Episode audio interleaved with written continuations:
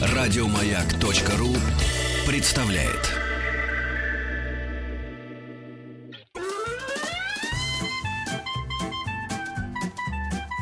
Один Вадим. Один Вадим. Итак, дорогие друзья, он появился в нашей предновогодней студии, полиглот Дмитрий Петров. Здравствуйте, Дмитрий. Добрый день. Дмитрий, мы постоянно изучаем историю языков. Сегодня какой язык подвернется нам под руку? А, ну, я думаю, учитывая э, новогодние ожидания, это должно быть что-то связано с какой-то с какой-то северной и очень традиционной страной. Пусть это будут, например, Нидерланды, Бельгия, соответственно, язык Голландия. нидерландский, да, Голландия, в Суи называемая. Я просто вот никак не могу понять. Мы в прошлый раз говорили, да, Нидерланды и Голландия. Это одна страна или это разные страны? И какой язык мы сегодня будем изучать? Нидерландский или голландский? Но это, э, скажем так, такое топографическая небрежность, э, так же, как иногда Великобританию, Соединенное Королевство э, Великобритании и Северной Ирландии называют Англией. Угу. Точно и так же- Шотландию. Да, Нидерланды иногда называют Голландией. Голландия – это один из регионов Нидерландов, наиболее известный, э, наиболее прославившийся в истории, поэтому, собственно говоря, и иногда отождествляется понятие Нидерланды и Голландии, и, соответственно, голландцы и нидерландцы. Правильное название государства – Нидерланды, Угу.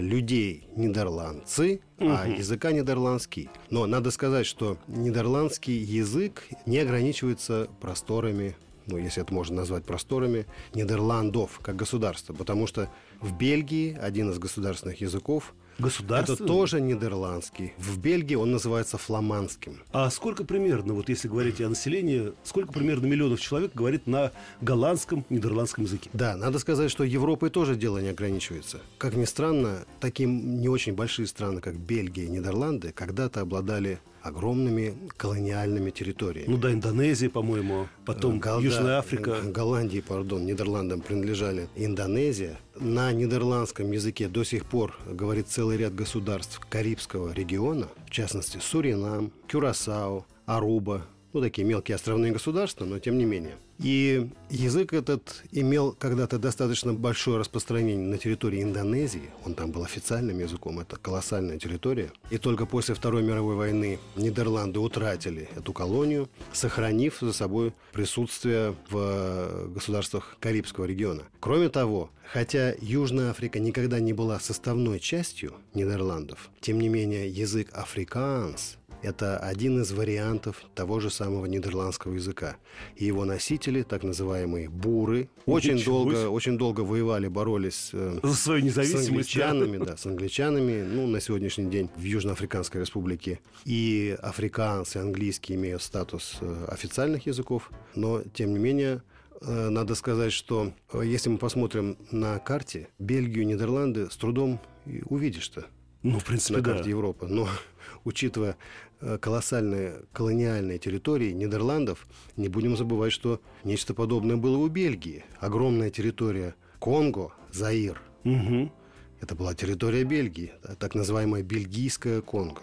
Ничего себе. И, конечно, вклад их и в развитие науки, культуры, индустрии и всего чего угодно а, несопоставим э, с небольшим количеством людей, говорящих на, этом, э, на этом языке, а на сегодняшний день их примерно 25 миллионов человек. Но тоже немало. Дмитрий, а скажите, то есть я правильно понимаю, что и голландцы, и те же самые буры, и в Индонезии люди, в принципе, понимают и будут понимать друг Конечно, друга? конечно, они, да, впол- То есть можно сказать, что этот язык распространен на, на всех, получается, континентах. Хорошо, а теперь вернемся э, к истории самого э, нидерландского языка. Бывая в аэропортах международных, я моментально вычленяю самолет, который летит в Нидерланды. Потому что речь голландская, нидерландская, она очень смешная. Такая помесь французского с нижегородским или с немецким. Такая, да, шипящая, хрипящая. Да, и при этом очень такая гремящая. Гремящая, да. И, мне кажется, очень отличается от всех языков европейских. Да, надо сказать, что структурно голландский, нидерландский язык, он э, где-то на полпути между немецким и английским. Немецким и английским? Немецким и английским. Более того, до 15-16 века вообще мало кто из, э, из посторонних мог э, различить, где кончаются немецкие диалекты, начинаются нидерландские. Потому что само название Нидерланды переводится как «нижние земли». То есть вот мы знаем, что классический э, литературный немецкий язык называется высоконемецкий, Мгм. Hochdeutsch. А это был нижний, нижний немецкий. То есть те- территория практически всей Северной Германии и вот э, тех э, земель, где сейчас располагаются страны Бенилюкса. Бенилюкс – это Бельгия, Нидерланды, Люксембург. Мгм. Это была такая череда очень близкородственных и взаимопонимаемых диалектов. И, собственно, сами государства произошли только в силу определенных феодальных разборок, когда империя Габсбургов, Немецкая. а, Ну, а, ну, скорее австрийская, Австрийская, да, да. Которая одновременно была еще и испанской, мгм. заимела там свои территории. И в дальнейшем северная часть этих территорий, которая впоследствии стала, собственно, Нидерландами, освободилась и провозгласила первую в новом времени республику. Хотя сейчас, парадоксально, и Голландия, и Бельгия – это монархии, конституционные, правда.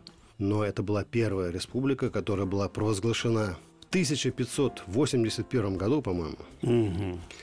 А После чего началась то ли 60, то ли 80-летняя война с испанцами за независимость. Но это отдельная история, конечно. Это отдельная история. И да. все-таки я не могу понять, а почему произошла такая мутация немецкого с английским, а не с французским языком, если говорить идти по берегу, по декале? А, этнически нынешние голландцы и фламандцы – это потомки северных франков. Это чисто германское племя, которое участвовало в переселении народов, Мгм. когда вот э, римлян и примкнувших к ним отогнали и, в общем держали в черном теле несколько столетий. Обратно к своим границам. Да, да, да. И э, на этих территориях этнический компонент э, доминировал именно германский. Тот, который служил связующим звеном между будущими англичанами. Мгм. Вот мы говорили как-то о переселении англов, саксов, ютов на территорию Англии. И основной массой германских племен, которые впоследствии стали немцами. То есть, смотрите, я правильно понимаю, что для большинства нидерландцев все-таки море гораздо ближе, чем суша? Ну, потому что если, скажем, скажем так, немцы шли по берегу, тогда бы они должны были дойти до Франции. А так они пошли морем туда, в Англию. Да, это с самого начала была э, морская держава. Ну, э, вспомним, э, забегая вперед, что наш Петр Великий, собственно, очень любил, Туда отправился, лю- да. лю- любил Голландию, владел этим языком, О, владел нидерландским языком. Как э, отмечают его современники, достаточно бегло и свободно, потому что он был подмастерьем на э, верфях, он обучался корабельному строительству, и именно поэтому в русский язык при нем вошла масса слов из нидерландского языка, которые имели отношение к мореходству. даже так. И все-таки возвращаясь к истории нидерландского языка, а что это? Индоевропейская группа, семитская группа? Это, ну, насчет семитов можно сказать, что, кстати, идиш э, зарождался, в общем-то, там, потому что на территории... Каким образом? на территории э, Голла- вот этой голландской республики было достаточно толерантное отношение ко всем религиям. Вот она, Изначально, Европа, поэтому да. еврейская община там чувствовала себя достаточно вольготно и уже в средние века подмяла под себя ювелирный бизнес. Да. Да. А кстати, Так что носителям идиша было чем, так сказать, на что путешествовать. Мгм. Как интересно. Ну и все-таки вот само зарождение языка. Я понимаю, что мы всегда говорим, да, две составляющие – государственность и религия. Да. Но я понимаю, что нидерландцы, они ведь какие-то не настоящие католики. А вот у них там получилось так, что э, в эпоху реформации, под влиянием того же Мартина Лютера, М. вот эта северная, Да-да. северная часть э, вот этой э, тамошней территории Габсбургов освободилась и стала Голландия, а южная осталась э, на более длительный период под испанским владычеством. Это то, то, где сейчас Бельгия. Поэтому южная часть сохранила католичество. В общем, основное отличие между бельгийцами и нидерландцами. Нидерландцы – это протестанты, Мгм. а бельгийцы – это в, ос- в основной своей массе католики. Хотя язык у них, в общем-то, один. Ну, это, как мы говорили, это целая череда таких диалектов. И интересный момент, что хотя эти территории, эти страны развивались очень бурно, и э, язык этот рас- распространялся достаточно агрессивно, можно сказать, тем не менее основные представители, э, самые значимые имена, которые э, у нас связаны с Голландией и Бельгией, они не писали на этом языке. Вот, например, все, всем знакомо имя Эразм Роттердамский. Да. У него остались какие-то письма, какие-то записки, написанные на нидерландском языке. Он великий голландец. Но писал он все свои труды основные на латыни. Подождите, а латынь-то как появилась? А латынь, как мы помним, в средние века была лингва франка. А. Он, он писал не, не только для своих соотечественников, которые жили вот на этом пятачке, Угу. а для всей Европы. Он себя считал ну, справедливо европейским мыслителем, европейским философом. Он хотел, чтобы его читали везде. А скажите, а кто перевел Библию на голландский язык? Кто этот просветитель А, религиозный? Да, Библию на голландский язык переводил э, круг, э, который образовался вокруг принца Вильгельма Аранского, О, который возглавил, прогрессивный, да, возглавил то, деятель. то самое восстание против испанского владычества. Э, Более того, песня, которая называется «Вильгельмус», посвященная ему, стала, Это гимн. стала гимном Нидерландов. Подождите, Вильгельм сам написал слова к этому Нет, нет, это написали, коне- конечно, почитатели, но он не возражал. Ну, в принципе, тоже верно. Он был скромным, но не настолько. И все-таки, Дмитрий, э, ну, чтобы поставить первую точку в нашем дознании, что такое нидерландский язык, где его корни, как говорится, и когда эти корни дали всходы? Итак, это э, яз- язык северных франков, которые осели на этой территории еще в поздние римские времена. И морфологически, то есть лингвистически, этот язык является языком германской группы индоевропейских языков и занимает промежуточное положение между английским и немецким языком. Например, вот в английском языке нет ни одного грамматического рода. Ну нет. Ну, нет, да. В немецком их три. Вот интересно. А вот угадайте, сколько в голландском, в современном. Ну, 3 на 0 получается, в принципе, 0. Но здесь нам приходится Ну да. сначала сложить, потом разделить. Так вот, голландцы, как очень либеральный народ, они решили, что мужской и женский род должны слиться в общий род, а средний остаться особняком. Ну, Опять Вот так они толерантная. Европа. Дмитрий, да. спасибо большое. Друзья, мы не останавливаемся на достигнутом. Сразу через небольшую паузу мы продолжим. Напомню, напомню, в студии находится наш полиглот Дмитрий Петров. Так что оставайтесь с нами.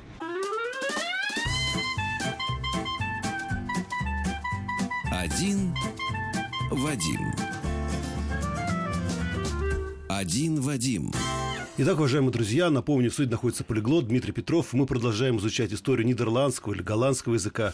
Дмитрий, ну, вот для меня не очень понятна все-таки эта история с Испанией. Насколько я понимаю, Испания достаточно агрессивно себя вела после того, как освободилась от да, арабского ига, начала захватывать территории и долгое время топталась по Голландии. А почему там не стал испанский язык основным языком? А испанцы всегда воспринимались как завоеватели.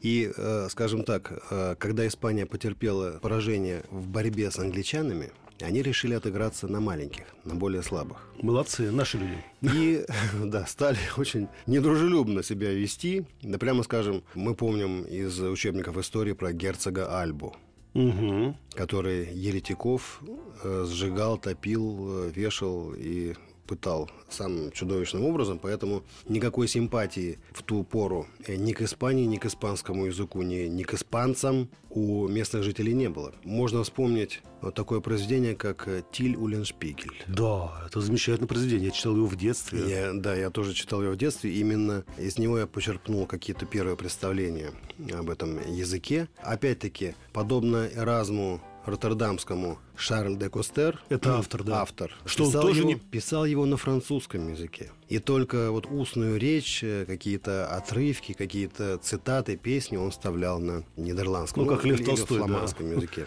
Пишет по-русски, потом раз, как говорится, на три страницы по-французски. Да, интересно. И э, когда встречаешься с современными бельгийцами или нидерландцами, трудно представить, что их предками были воинственные гёзы. Гёзы это были такие партизаны, были лесные гёзы, такие лесные братья. И э, морские гёзы это аналог пиратов, ну, таких пиратов-патриотов, которые гоняли со страшной силой испанцев э, по всем этим северным территориям. Причем они использовали такие неведомые испанцам средства партизанского передвижения, как коньки и лыжи.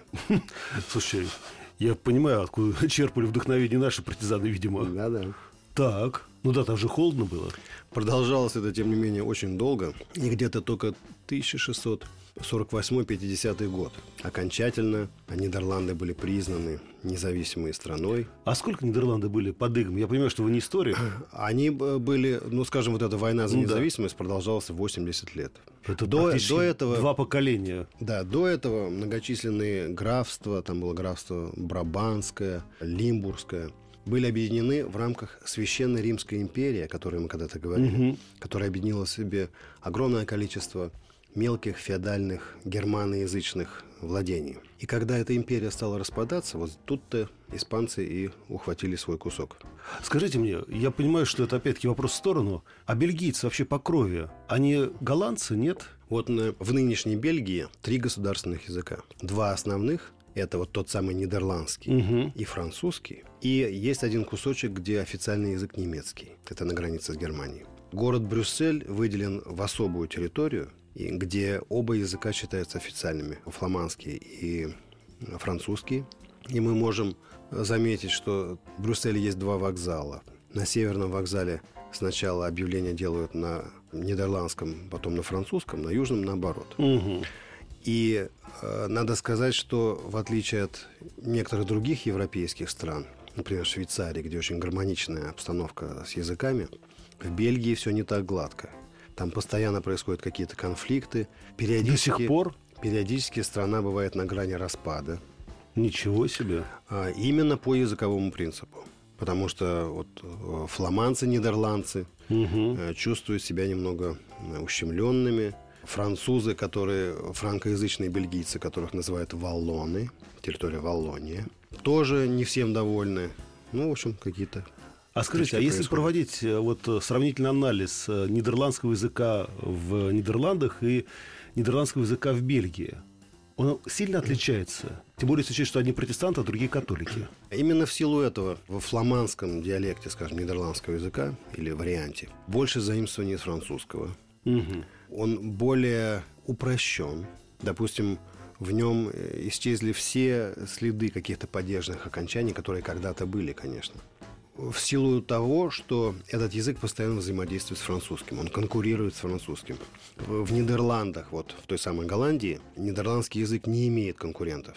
Все население говорит на нидерландском, они Хотя они прекрасно знают. Основная масса нидерландцев, кстати, неплохо знает целый ряд соседних языков.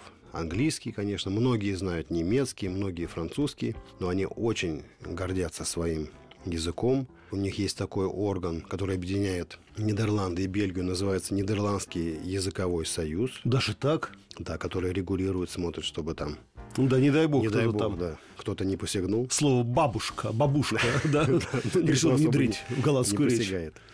Дмитрий, становится все интереснее и интереснее. Друзья, напомню, в студии находится Дмитрий Петров, полиглот. И прежде чем мы уйдем на новости, Дмитрий, а в Люксембурге на каком языке говорят?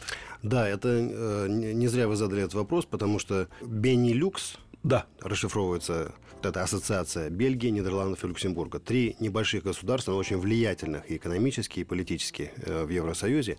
В Люксембурге долго думали, какой язык сделать официально.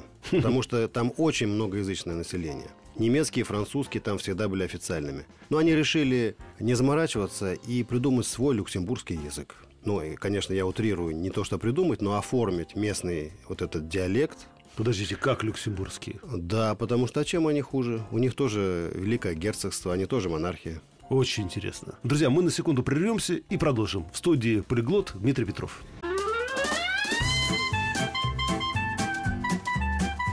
Один Вадим. Один Вадим. Итак, мои дорогие друзья, в студии Дмитрий Петров, полиглот, и мы говорим об истории нидерландского или голландского языка, кому как нравится. Дмитрий, вы смотрите, я слушаю вас внимательно и понимаю, что, по идее, нидерландский язык должен быть достаточно простой язык, если сказать больше грубый язык. Потому что, судя по тому, что просветители голландцы писали на французском языке, видимо, все-таки легче мысли доносятся на более изящном. Это так или нет? Ну, да, я даже вспоминаю пример, как-то раз я с коллегами посещал лингвистический университет Брюсселя, где преподавание ведется на французском языке. И мы выразили пожелание посмотреть, как происходит обучение языкам у их э, фламандских коллег. Угу. Они не очень тепло восприняли это предложение. Почему? И, и предложили нам на электричке доехать самим и разбираться там самостоятельно. Ну, как-то вот, в свою очередь, фламандские коллеги очень э, радушно, очень тепло нас приняли, но пытались с нами говорить по-нидерландски. М-м. Да, я немножко там это поддерживал, на- насколько мог, но беседу, но все мои коллеги это преподаватели французского языка из Московского университета. И я попытался их убедить, как, ну давайте все-таки по-французски. Они говорят, давайте тогда по-английски. Я говорю, ну, мои коллеги английский тоже не очень хорошо, они специалисты по французскому. Так, а кто у нас здесь по-русски говорит?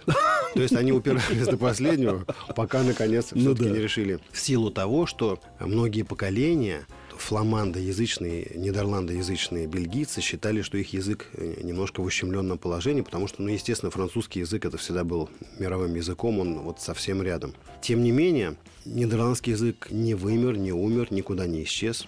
Он продолжает развиваться. Просто вот это соседство с языком французским и с английским тем более ведет действительно к его упрощению. Я просто почему еще спрашиваю, вот смотрите, например, да, испанцы или португальцы завоевали Южную Америку. Там все говорят на португальском, на испанском языке. Англичане завоевали Индию. Там до сих пор два языка. Индийский и, ну, хинди там и английский. А нидерландцы завоевали Индонезию. Это тоже огромная страна. И там не говорят. Вот с Индонезией у них не пошло. У них немножко получилось с, с карибскими э, странами. Суринам, Аруба, Кюрасао. Эти, ну там, в принципе, несколько миллионов человек говорит на этом А вот в языке. Индонезии остались какие-то следы голландского языка? Остались. Остались. Э, Это я знаю, что в определенных э, кругах индонезийского общества, скажем так, это считается признаком хорошего тона. М. Ну, уже Ну да. понятно, что уходят те люди, которые говорили еще при голландцах на этом языке. Но это считается как часть э, наследия. И Южноафриканскую республику, в принципе, тоже можно считать. э, Это не была формальной частью территории Нидерландов. Но там были очень мощные колонии, и мы знаем, что этот язык, который в еще более упрощенной форме, теперь он называется африканс. Это означает африканский Ну да, язык. вы говорили уже, да. Да, но в принципе это вариант того, того же самого нидерландского.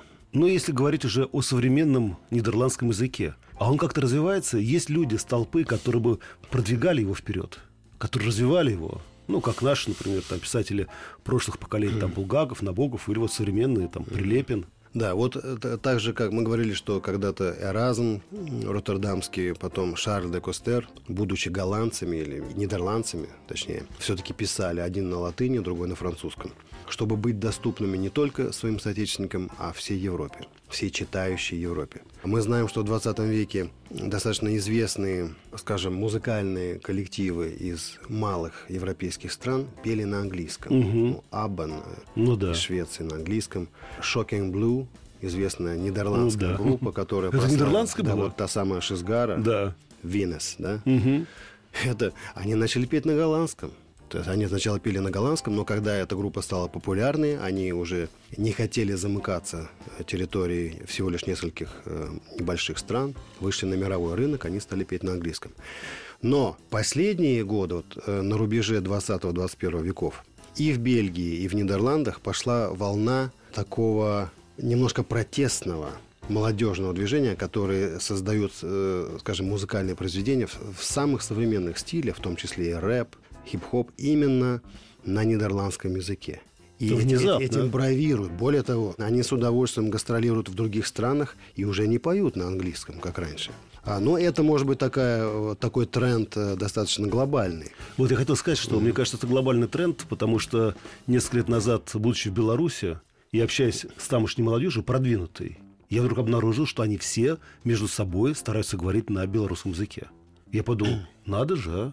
Удивительно как. И при этом они действительно этим бравируют. Да, эта тенденция, в общем-то, в Европе последние годы наблюдается практически во всех странах. Поэтому это еще один фактор, который подтверждает, что нидерландскому языку не грозит какое-то исчезновение. Тем более, что это один из официальных языков Евросоюза – раз, и один из официальных языков Союза южноамериканских государств. Даже так? Да, потому что Суринам находится в Южной Америке. И еще, смотрите, получается такая странная тенденция. А Мы очень часто говорим, что в рамках одной страны, в границах одной страны, люди говорят на разных языках. Иногда сопредельных, да? И получается, что если, например, кто-то, ну, я понимаю, вы не политик, кто-то предскажет, что здесь, в соседней области, ну, правда, за границей, находятся наши соплеменники, то, по большому счету, это часть нашей территории. Вот как здесь происходит, скажем так, пересечение границ и в то же время люди, которые говорят на одном языке? И имеет ли это, скажем, имеет право место быть, что люди хотят объединиться вместе? В той же самой маленькой Европе. Ну, мы видим, что здесь движение такое волнообразное, какая-то происходит пульсация в мире. То есть э, вот эти центробежные тенденции сменяются центростремительными. То есть люди, страны, народы то пытаются объединиться в разные союзы, в большие государства, в империи, конфедерации, потом вдруг начинают разбегаться. Вероятно, в этом проявление просто такого здорового ритма жизни, ну да, качели жизни такие. и природы. Мы видим, что одно поколение стремится нивелировать все национальные какие-то отличия, Стерилизоваться. вписаться, да, вписаться в какую-то в общую корпоративную культуру, и вдруг их дети начинают гордиться, начинают э, спрашивать у бабушек и дедушек, как это было в их времена, и начинают э, исполнять рэп, восстанавливать какие-то танцы, какие-то элементы моды. И все-таки, если говорить о современном нидерландском голландском языке, почему он не имеет такого движения? Да, в умах. Это что, связано с тем, что у них нет мыслителей международного уровня, мирового уровня, за которыми мы пошли, и которые бы хотели бы читать в первоисточнике, как того же Льва Толстого? Отдадим должное, что нидерландскому языку приходится развиваться и выживать в окружении трех мощнейших мировых языков – английского, французского и немецкого. Вот они зажаты на этом пятачке, на этом треугольничке, но тем не менее выживают. И интересно, что как и в других э, языках колониальных империй многие, ну, относительно известные авторы, пишущие на нидерландском языке, родом с того же Суринама, или вот э, был такой писатель Мультатули. Какая хорошая фамилия. да, и он, Это э, псевдоним, Он нет? родом, это псевдоним, да, это, это чистый голландец, родом из Индонезии. То есть э, вот это э, смешение какой-то культуры метрополии с элементами культур колоний, Мгм. С добавлением какой-то местной экзотики, местного колорита, э, дает иногда вот такие, э, такой интересный фьюжн, такое смешение традиций. Потому что в последнее время все говорят о том, что основные языки – это английский, французский, ну хорошо, русский язык, да, остальные языки будут рано или поздно вымирать. Но судя по тому, как живет голландский язык, да, упираясь всеми, как говорят, частями тела, такого не будет. Да, и я думаю, что это голландский язык, это хороший пример для многих носителей малых языков, которые переживают за его будущее. Это пример народа или народов, которые, не теряя своего языка, уважения к своей культуре, тем не менее, великолепно вписываются в культуру мировую. И прекрасно при этом не только владеют, но и работают, функционируют на, на больших глобальных языках. Это очень хороший пример, вот, потому что мы знаем, что есть страны и народы, которые переживают, что, не дай бог, Ну да. национальный так сказать, язык куда-то уйдет, э, станет каким-то элементом фольклора. А вот это мы, мы знаем, что при всем при этом, хотя э, все нидер- нидерландские и студенты, ученые, исследователи, журналисты прекрасно владеют английским, французским, немецким, тем не менее на голландском языке продолжают писать научные труды, продолжают создаваться художественные произведения, продолжают общаться люди. И еще, смотрите, э, такая странная тенденция. Мы говорили уже о том, что, например, в Германии современная молодежь даже любит иногда употреблять там слова из турецкого лексикона для того, чтобы показать свою крутость да, и независимость. А в Голландию как-то проникает, скажем так, мультикультурные связи других наций и народностей. Да, основная такая национальная диаспора в э, Нидерландах – это выходцы вот из того самого Суринама и Индонезии. То есть это люди, которые этнически очень серьезно отличаются, но при этом говорят на местном языке. В отличие от э, более поздних волн миграции из той же Турции, из арабских стран, люди из которых не осваивают местный язык, не вписываются в эту культуру. Мы знаем, что выходцы из Суринама, выходцы из Индонезии, из каких-то других стран Карибского бассейна, вполне считают себя голландцами, считают себя носителями нидерландской культуры, несмотря на то, что они этнически, антропологически отличаются от коренных голландцев. В отличие вот от новой волны иммигрантов, которые не собираются вписываться. Ну да, совершенно в мейнстрим. И еще, я понимаю, что в Голландии, как и в любой стране, есть открытое телевидение. А на каких языках вещает, например, голландское телевидение и радио? Только на голландском языке? 80% на голландском языке И есть, конечно, международные программы, как ну, аналоги, скажем, там, Russia Today, которые вещают на или в масштабах Европы, или же в масштабах всего мира, или же для, на языках местных меньшинств. Но как такового, скажем так, э, института, вы говорили о том, что есть институт, который поддерживает язык, а нету, скажем так, желания продвигать язык в другие страны? Или, скажем так, ну хотя бы, как говорится, сохранить, и то хорошо? Маленький пример, что практически все студенты в других странах, которые изучают нидерландский язык, получают возможность стажировки в Нидерландах или в Бельгии. Так, друзья, надо срочно изучать голландско-нидерландский язык. Может быть, возьмут ну, хотя бы дворником. Напоминаю, друзья, в студии находится Дмитрий Петров, полиглот. Мы говорим об истории нидерландского языка. Оставайтесь с нами, и мы продолжим.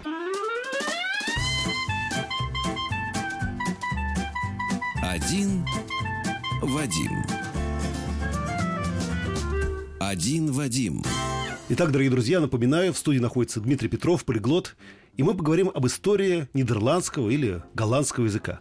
Дмитрий, скажите, а вот, ну, кроме Петра Первого, мы как-то еще связаны ментально или языково э, с Голландией? Мы россияне. Петр Первый, побывав на стажировке Видимо, тоже выучил язык, и его сразу пригласили учиться. Вернулся. Мало того, что он освоил язык достаточно неплохо и научился некоторым полезным ремеслам и для себя, и для Российской империи. Он вывез с собой, можно сказать, даже не целую пледу, а целое поколение голландских специалистов. То есть очень много людей, начиная с его царствования, приезжали в Россию – и помимо каких-то специалистов э, высокого класса, переселялись целыми деревнями. И мы знаем, что были немцы по Волжье, но угу. были, были еще, были еще, ну, э, по Волжье э, в широком смысле, потому что и немецкие, и голландские колонии были разбросаны во многих местах Российской империи. И у нас? И у нас. В Поволжье? И вплоть до 20 века, вплоть до Второй мировой войны, было разграничение. То есть были немножко особняком, стояли вот эти голландские общины. Впоследствии они, конечно, слились, воспринимались уже с немцами как не, нечто единое целое. Причем надо сказать, что вот это немецкое самоназвание Deutsch по-старо-голландски звучало как э, Deutsch и было воспринято в английский язык как Dutch. Поэтому по-английски Dutch означает голландский. Англичане не проводили разницы между немцами, голландцами. Для них это было что-то ну да, все едино. единое целое. И стоит отметить, что вот эта страсть голландцев э, к путешествиям, к исследованиям заводила их во все точки мира. Ведь э, каким было первое название Нью-Йорка? Новый Амстердам. Его основали голландцы. Не Амстердам? Да. Угу. Более того, до сих пор на территории Соединенных Штатов Америки есть общины голландцев, которые сохраняют быт 17-18 веков. А, я знаю, там, да, целые деревни есть. Да, вот. Амиши называют. Да, да, да, да, да, да. Удивительная, конечно, история. Не, да, некоторые, а, они говорят на разных диалектах. Живут без света. Немецкого и голландского языков. И поэтому голландское влияние, влияние голландских переселенцев ощутимо чувствовалось и в России, и в Соединенных Штатах, и во многих местах мира. Дмитрий, смотрите, вот вы сказали староголландские и новоголландские. А что, есть такие языки? И как, чем они отличаются? Ну, э, старые, как все старое, более архаичны. Во всех э, старых формах современных ныне живущих языков было больше грамматических форм. То есть основное проявление прогресса, эволюции языка – это отмирание различных окончаний. И практически все языки проходят с разной скоростью, в разной степени. В староголландском языке существовала падежная система. Существовало, как мы говорили, три рода, сейчас угу. осталось два. Существовала более сложная, похожая на немецкую система артиклей. Сейчас этого ничего нет, это считается архаичным и устаревшим.